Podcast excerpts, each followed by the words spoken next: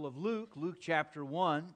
Luke chapter 1. It was the ultimate good news and bad news scenario. The good news was I was at the family farm in Colorado, and grandmother asked me to go to the cellar to get some home canned raspberries to put on top of our ice cream. That is good news.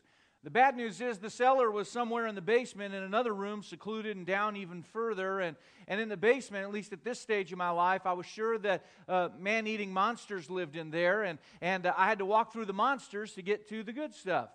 In the middle of the, the cellar, there was a, a light that hung from the ceiling and a string hung from the light. And you had to walk into the dark and feel around until you found the string, and then you gave the string a pull, and, and the lights would come on at that point. And for some uh, reason, unbeknownst to me, for some metaphysical reason, when the lights came on, the monsters always went away. So it was a race for your life through the darkness to get the light to come on so that the, the monsters would, would go away. And I think all of us know what it is in life to go through dark times. We hope for the best. We hope that better things will come. And many times, what keeps us going on in life is the belief that although it is difficult and sometimes frightening, we believe there's something better on the other side waiting for us. Let me tell you, Christmas comes in one of the times of years where we're a little bit more introspective. We're finishing off one year. That'll cause you to think. I'm sure I'm not the only one who's shocked with how fast time is flying by. I can't believe Thanksgiving is gone and we're on to Christmas now. It's, it's a time of year where we're remembering what has happened and we're getting ready for another year of life to come. It's a dark time. Physically, we know that to be true. The longest nights of the year come during the Christmas season. We're fast approaching the winter solstice, and it'll be the longest, darkest night of the year, but it's during this time of the year that God chose to bring the light of His love. That's what Christmas time is. It's the light in the middle of the darkness that brings hope. It shows us that more that is beyond. We're grateful for that. A couple thousand years ago, God in His grace brought the light by way of a Christmas star to bring good news into a world that definitely needed some. And uh, we understand that these are times in which fear comes. It comes into all of our lives. But four times in the Christmas narrative, the angels show up. And each time the angels began their remarks by saying something similar to this Be not afraid. Don't be scared. It's going to be all right. They brought words of comfort and, and words of peace that was for the audience to whom they were speaking, but it's for us today. There's something for, for us in all of this. And we're going to involve ourselves in a study that we'll consider throughout the holiday season ways in which we can find courage and comfort in the midst of dark and many times frightening times of life. And uh, I think we can be helped by that. If you're able, I'm going to invite you to join me in standing, please.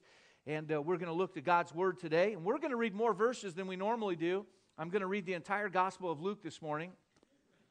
I was just kidding. I want to make sure you guys were with me already, okay? And uh, we're going to read a bunch of verses. And as we uh, prepare to read, beginning in verse 5, I want to just say today I don't know whether you're overcoming your fear or you're being overcome by fear. But if you have a pulse, you have fear.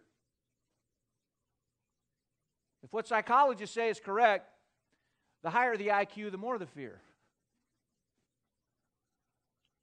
That's the way we're put together. And that's where Jesus needs to come in. Now, listen, y'all look so nice today. You, you look like you don't have a care in the world. But you're probably like me. And you'll probably deal with some cares before the day's through. Why don't you let God speak to your heart through His Word today? He can do that. Luke 1 and verse 5. There was in the days of Herod, the king of Judea, a certain priest named Zacharias of the course of Abiah. And I want you to remember that expression of the course Abiah.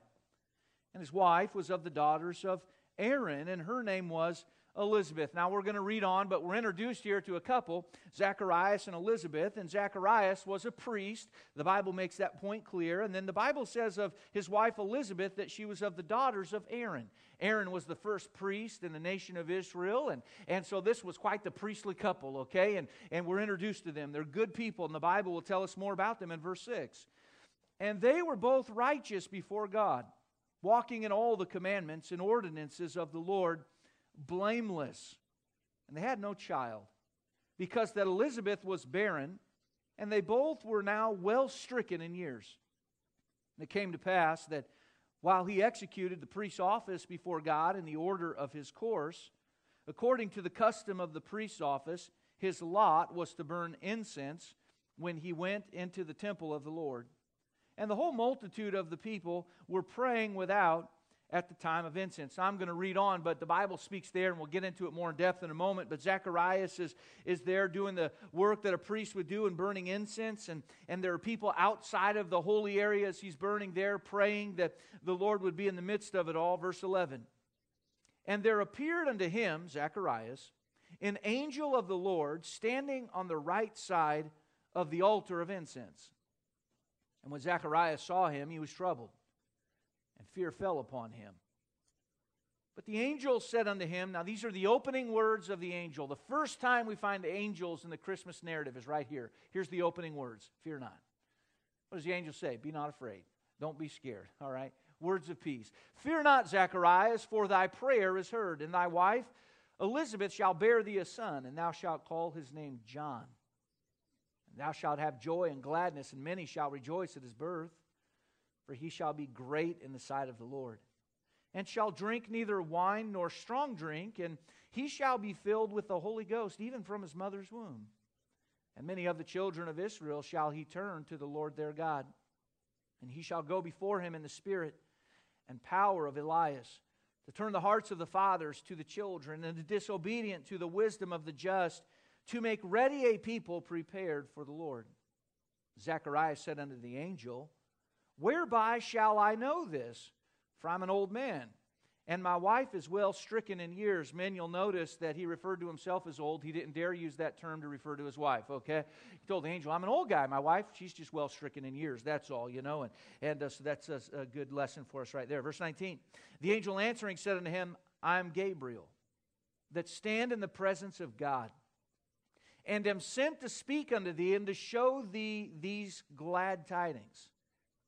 And behold, thou shalt be dumb and not able to speak until the day that these things shall be performed, because thou believest not my words, which shall be fulfilled in their season.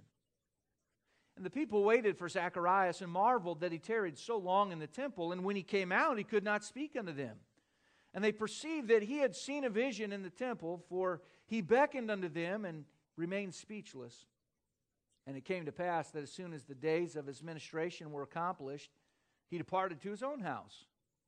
And after those days, his wife Elizabeth conceived and hid herself five months, saying, Thus hath the Lord dealt with me in the days wherein he looked uh, on me to take away my reproach among men. I could read on, but for sake of time, we see in verse 25 that Elizabeth referred to this matter of a reproach in her life in our culture, it's really not a big deal if, if a wife doesn't have a, a son. But in Bible times, that was like the, the, the goal of every wife was to have a son to carry on the family name for her husband. And Elizabeth wanted a son, and, and God blessed her with one. And we read of that in verse 25. But I want you to go back to verse 13. And the Bible says in verse 13, But the angel said unto him, Fear not, Zacharias, fear not. And uh, I want us to think on that together today. Our Father, we thank you for the Bible, for the truth of it. Lord, we need you now. Open our hearts. Be pleased in this study. Be glorified through it all. Help each person. We pray this prayer in Jesus' name. Amen. Thank you. You may be seated. The arrival of God in the flesh on that first Christmas was the most monumental event in the history of the world. Literally, it serves as the dividing line of human history the time before the arrival of Christ and the time since the arrival of Christ. And prior to the beginning of the ministry of Jesus Christ, God the Son, there was the ministry of another man who came to prepare the way.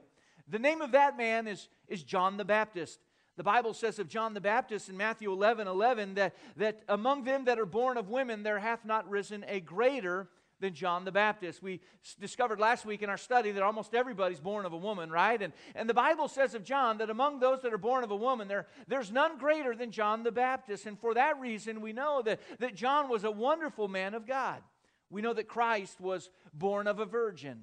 The Bible makes that point with amazing clarity. In Isaiah 7 and verse 14, the Bible says, Therefore the Lord himself shall give you a sign. Behold, a virgin shall conceive and bear a son and shall call his name Emmanuel.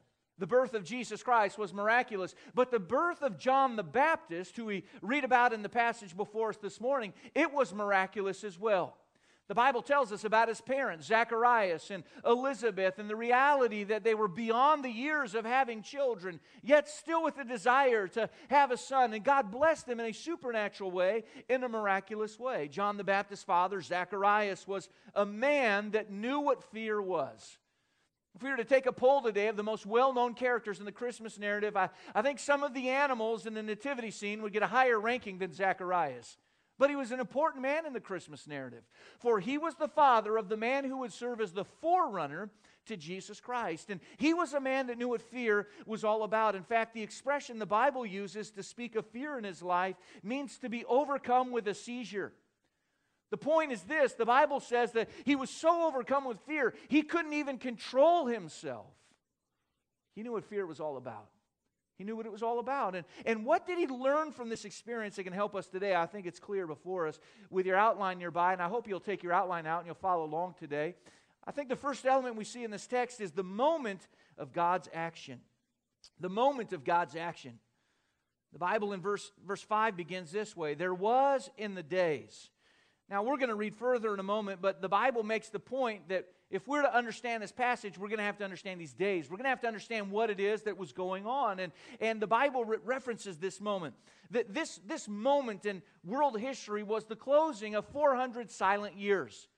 God had made it his habit in, in the Old Testament to speak to his prophets, and the prophets would then speak to the people, and God always had something to say. And he was always bringing a word of correction or encouragement or exhortation. And then, and then it was as though heaven were just silent, it was shut up altogether in terms of communication. 400 years go by. Many people just call them the silent years. Some people call it the intertestamentary period. But there are 400 years here where not a word is said. That's important for us to understand. That would have been unnerving for people who were used to hearing from God, and then all at once, heaven becomes silent. I heard of two men who were speaking, and one of them said to his friend, he said, You know, my wife, she hasn't said anything to me for three days. And his friend said, Maybe she's trying to tell you something, okay? And uh, God, by virtue of his silence, was communicating that something was, was happening. Think of that. God was still working. He was behind the scenes. He was, he was carefully bringing into being his plan for redemption. But in the meantime, how unnerving it was to have silence. The text in verse 5 goes on to say this In the days of Herod, the king of Judea. Now, we think of a name like Herod, and to us, that's just history. But the Bible mentions it because it's of great importance. Now, how many of you have ever explained something to someone, and when you got to the end of a long explanation, they said, What? You're wondering, well, where did I lose you? I just said a lot, and we got to the end of it. And he said, what? You know, what, what part did you miss? Uh, if you're not careful today, you can get to the end of this sermon and go, what? You're going to have to work with me today, all right? How many of you think it's okay if we study the Bible in church? Is that okay? Good. It was almost unanimous today. We're going to have to study a little bit. Now, why does the Bible think it's important for us to understand the days and understand who Herod was? There's a reason. Let's look into the life of Herod. Herod was a man, this particular Herod was known as Herod the Great. He was a man who, who was uh, the ruler of the world, as Rome set him up, the ruler rather of that region. Rome had set him up, and he is there as a man who is, who is building the land, and that was his, his legacy. When Lisa and I were in this part of the world, the Holy Land or Palestine, whatever you want to call it, we were able to see some of the places that Herod built. We saw one uh, place, we could put that picture up, that's one of his palaces there on the sea. It's got a, they call it a hippodrome. You could watch there from the palace, the chariot races. Go on to the next one.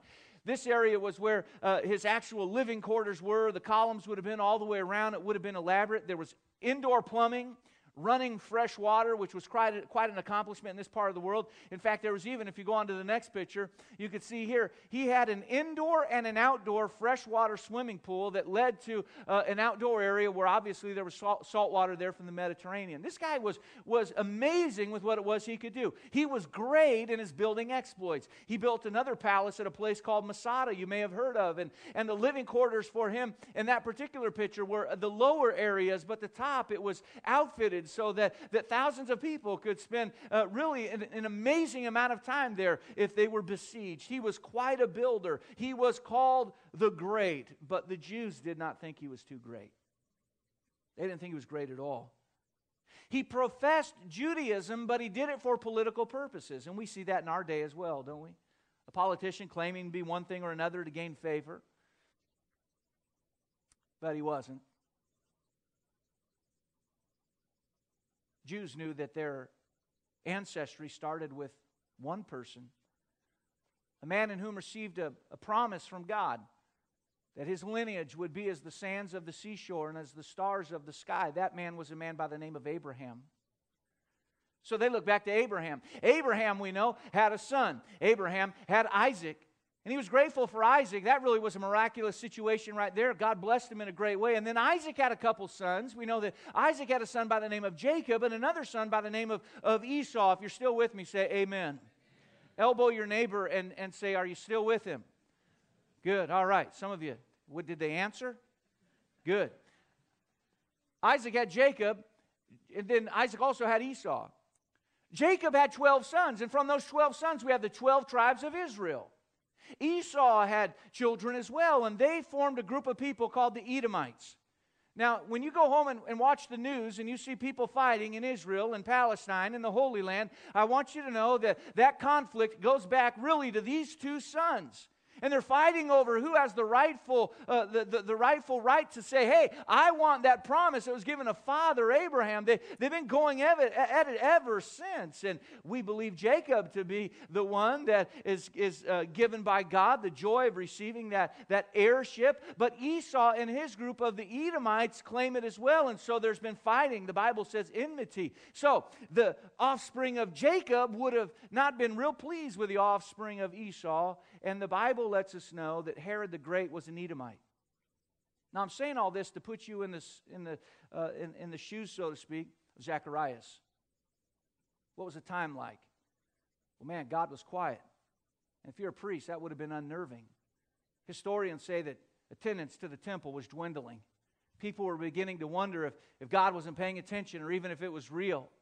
And here he has a king what a farce it was for, for the king in, in that land, the king seated upon the throne in, in that part of the world, to be someone who was an Edomite of all things. That would be like us picking the, the enemies that we're fighting today and making one of them as our ruler. We would have a, a problem with that, you would think. And that is what was going on here. It was a time that would have created a lot of stress. It was a time that really would have, would have brought Zacharias to the point where he would have had to have wondered, does God even know what is going on here? And that's the moment God worked. The next time fear emerges in your life and it looks as though all is lost, it will never again be good, that hope is, is gone, I want you to remember that God oftentimes does his best work in situations like that. Oftentimes. In fact, the very, the, the very reality that there was an Edomite on the throne was the fulfillment of a prophecy given hundreds of years earlier. The Bible in Genesis 49 and verse 10 said, The scepter shall not depart from Judah, nor a lawgiver from between his feet until Shiloh, referring to Christ, come and unto him shall the gathering of the people be. In Micah chapter 5, 700 years before the birth of Christ, again the prophecy was given, and, we see that God had it all under control. And if God can control the events of the world to bring his son into the world at the right time, in the right place, under the right circumstances, he surely can care for the events in your lives and mine. You see, Zacharias learned in the midst of all of this that God is going to work his way in his timing. And he could find comfort in that. It's interesting to consider that Zacharias' name is a name of significance. His name means this God remembers. How many of you think that's a good name for this priest to have? He would have been thinking, God surely forgot. Look at the world, everything's, everything's out of control. His name mean, means God remembers. His wife Elizabeth has a name that means his oath. You put that couple together, you get a couple that understands God remembers his oath. And I want to share with you today what Zacharias learned in all of this time of fear that God remembers his oath. You can count on God. You can depend on God every time, regardless of what it is that comes. We see the moment of God's action, but we see the mode of God's activity. As we get to know Zacharias, we, we find that he and his wife Elizabeth were people through which God worked. God chooses to work through people. I want to share a little bit of good news with you today. Never one time in all of recorded history has God, when he needs to get something done, assembled a committee. And all God's people said, Amen. All right, good. He, he just chooses to work through people. Now, he can work through machinery. He prefers mankind. He can work through programs, but he prefers just plain old people. And so we find that when God needed to get something done, he looks down and in his sovereignty, he sees this couple, these people, and he makes a determination they will be the mode of the activity that I'm getting ready to do. And the Bible tells us about them. In verse 6, the, the Bible says this They were both righteous before God walking in all the commandments and ordinances of the Lord blameless. You cannot get a much better testimony than this couple had. I mean, they were righteous. They were obeying all of the commandments. They were blameless. This was quite a testimony. They were people of faith, but more than that, and I want you to see this, they were faithful people. They didn't just believe, they allowed their beliefs to affect their behavior. They talked the talk and they walked the walk. This was an amazing couple. There are a host of details in this text that help this to make even more sense to us. Really, we read that Zacharias was of the priestly course of Abiah. Now, again, stick with me. There were 24 courses of priests, 24. And we find that Zacharias was of one specific one, Abiah. The Bible mentions that. Out of 24 courses, there was one of the 24 at this moment in history that would have had the opportunity to come. In verse 9, we read this According to the custom of the priest's office, his lot was to burn incense when he went into the temple of the Lord. Now, let me share with you what's going on. God says, All right, there's 24 courses of you priests. You're going to take turns. Only one at a time is going to have the responsibility of, of conducting this special ceremony and the burning of the incense. And of all the priests of that particular order that were chosen, only one of those priests would have the opportunity to go in and burn that incense. And they cast lots, kind of like us rolling dice maybe to, uh, to find out who it is that's going to have that privilege.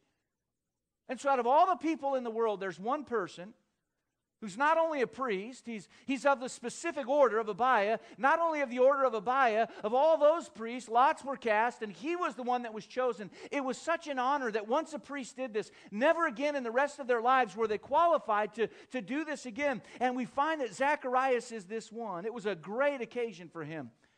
Not only was a man who was faithful to do what was right in those, in those good times, those, those times of honor, he had a great work ethic. I want you to listen to the words in verses 20 through 23 in our text.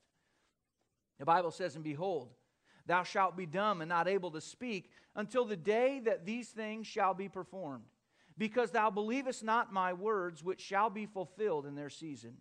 And the people waited for Zacharias and marveled that he tarried so long in the temple. And when he came out, he could not speak unto them, and they perceived that he had seen a vision in the temple, for he beckoned unto them and remained speechless. And it came to pass that as soon as the days of his ministration were accomplished, he departed to his own house. The Bible tells us he saw an angel and then he was diligent in burning of incense. And when that was done, he still didn't leave the temple.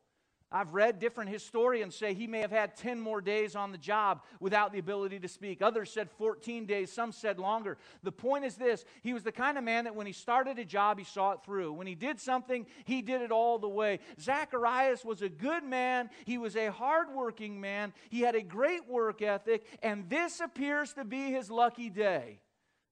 All the orders, and he was the one, and yet we see luck had nothing to do with it.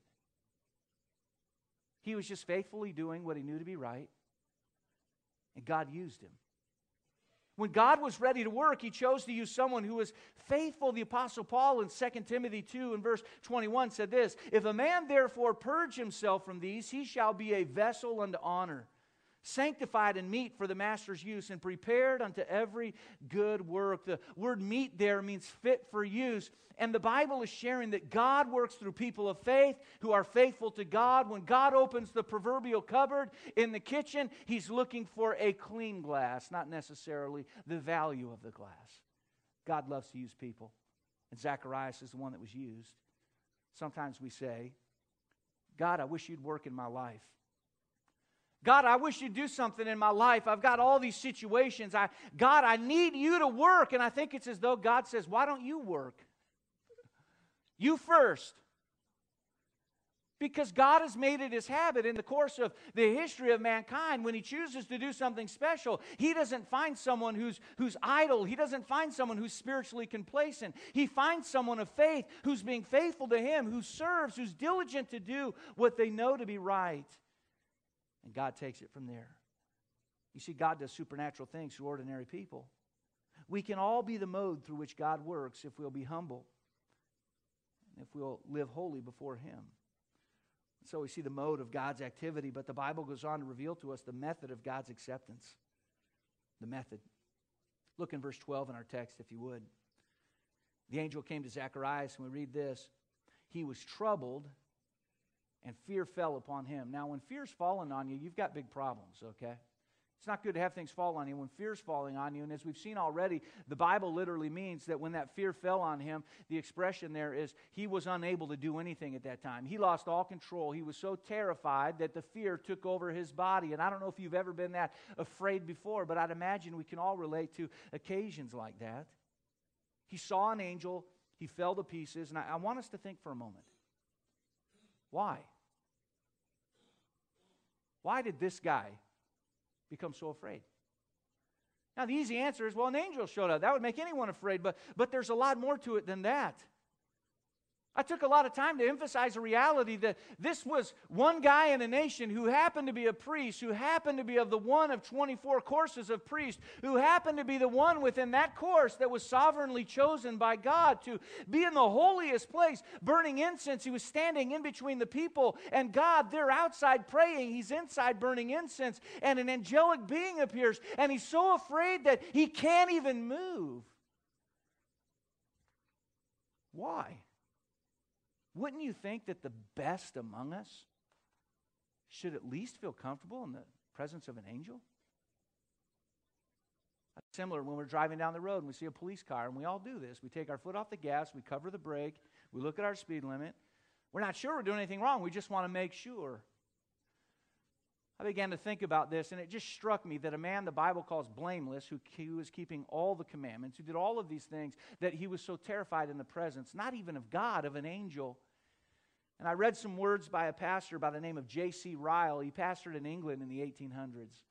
And his words were so beautiful, I thought rather than plagiarizing them and claiming originality, I'd just go ahead and share with you what it is that this guy said. Would you listen to this? He said, How are we to account for this fear? To that question, there's only one answer. And let's remember, we're talking about Zacharias here, quite the guy. It arises from our inward sense of weakness, guilt, and corruption.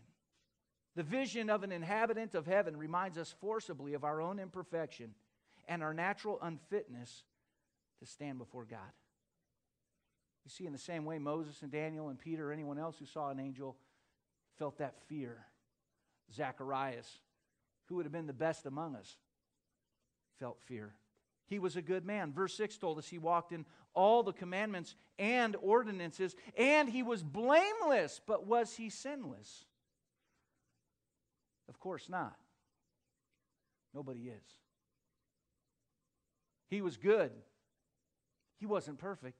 He was yielded to God. He was living right, but his acceptance was not based on his works of righteousness. Paul said to Titus in Titus 3 5, not by works of righteousness which we have done, but according to his mercy, he saved us by the washing of regeneration and the renewing of the Holy Ghost. His acceptance was based on the fact that he was righteous, not just that he did righteous things. So I ask you today, are you righteous? If you can't be made righteous by doing righteous things, how could you be made righteous? And the Bible makes it so clear for us. In Romans 4 3, the Bible says Abraham believed God, and it was counted unto him for righteousness. Abraham did some great things. He followed God. He was what we might call a good man. In Romans 4 5, the Bible says, But to him that worketh not, but believeth on him that justifieth the ungodly, his faith is counted for righteousness. Oh, listen, Zacharias, if he was in this room, we'd all say, What a guy. Oh, man. He'd be the closest thing to perfect among us. But in comparison to the presence of even just an angel, he was so afraid he couldn't even control himself. Now, I want you to understand that we don't have an angel standing in between us and God as Zacharias did, but we have Jesus Christ, God the Son. And our righteousness in this life is not found in doing good deeds.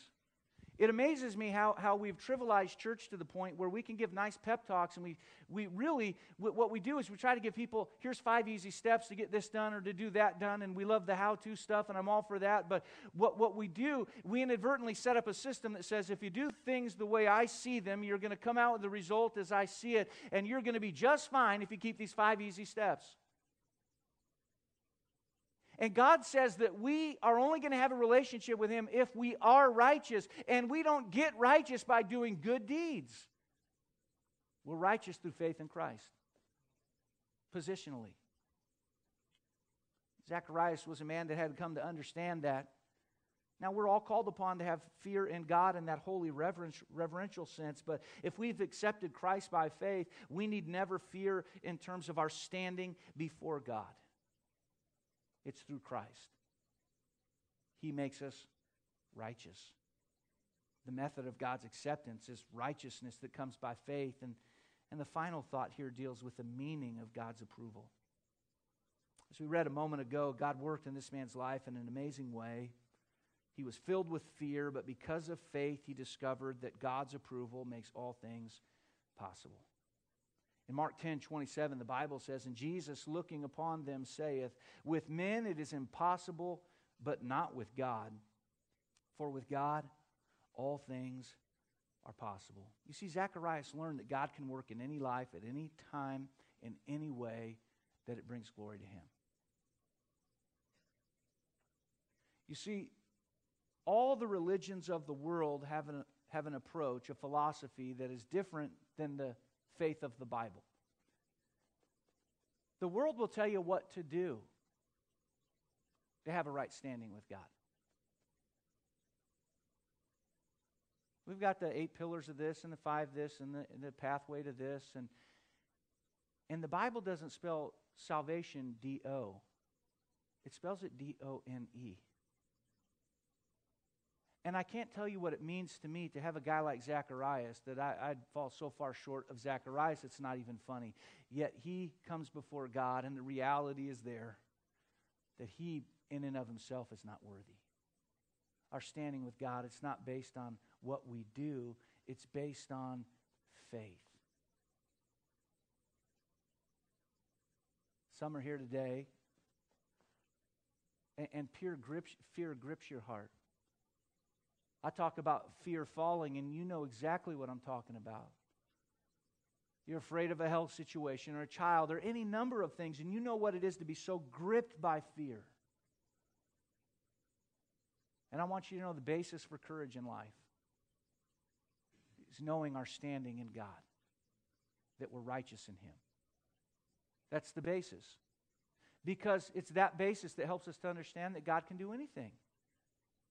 You see, with men it is possible, but not with God, for with God all things are possible. Zacharias played a pivotal role in the Christmas narrative, and he was the father of the man who announced the arrival of Jesus Christ, and, and yet he was in the midst of a time of fear that was conquered by faith. And so today I say, Be not afraid.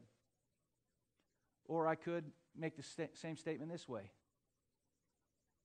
only believe because fear and faith are those polar opposites. Mark 5:36 says this, "Be not afraid, only believe." So what are you afraid of today? Because this much I know.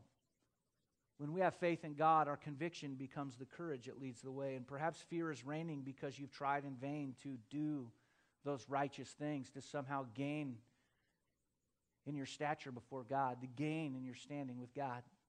It'll never be made that way. Some grapple with guilt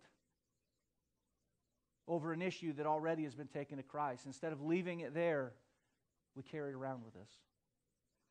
To start off this Christmas season, we need to learn from a guy like Zacharias, who, as awesome as he was, came to understand he wasn't awesome enough, that righteousness was only found through faith in God. Our Father, we thank you for this time of study, and we pray that you'll help us today uh, to learn from this example.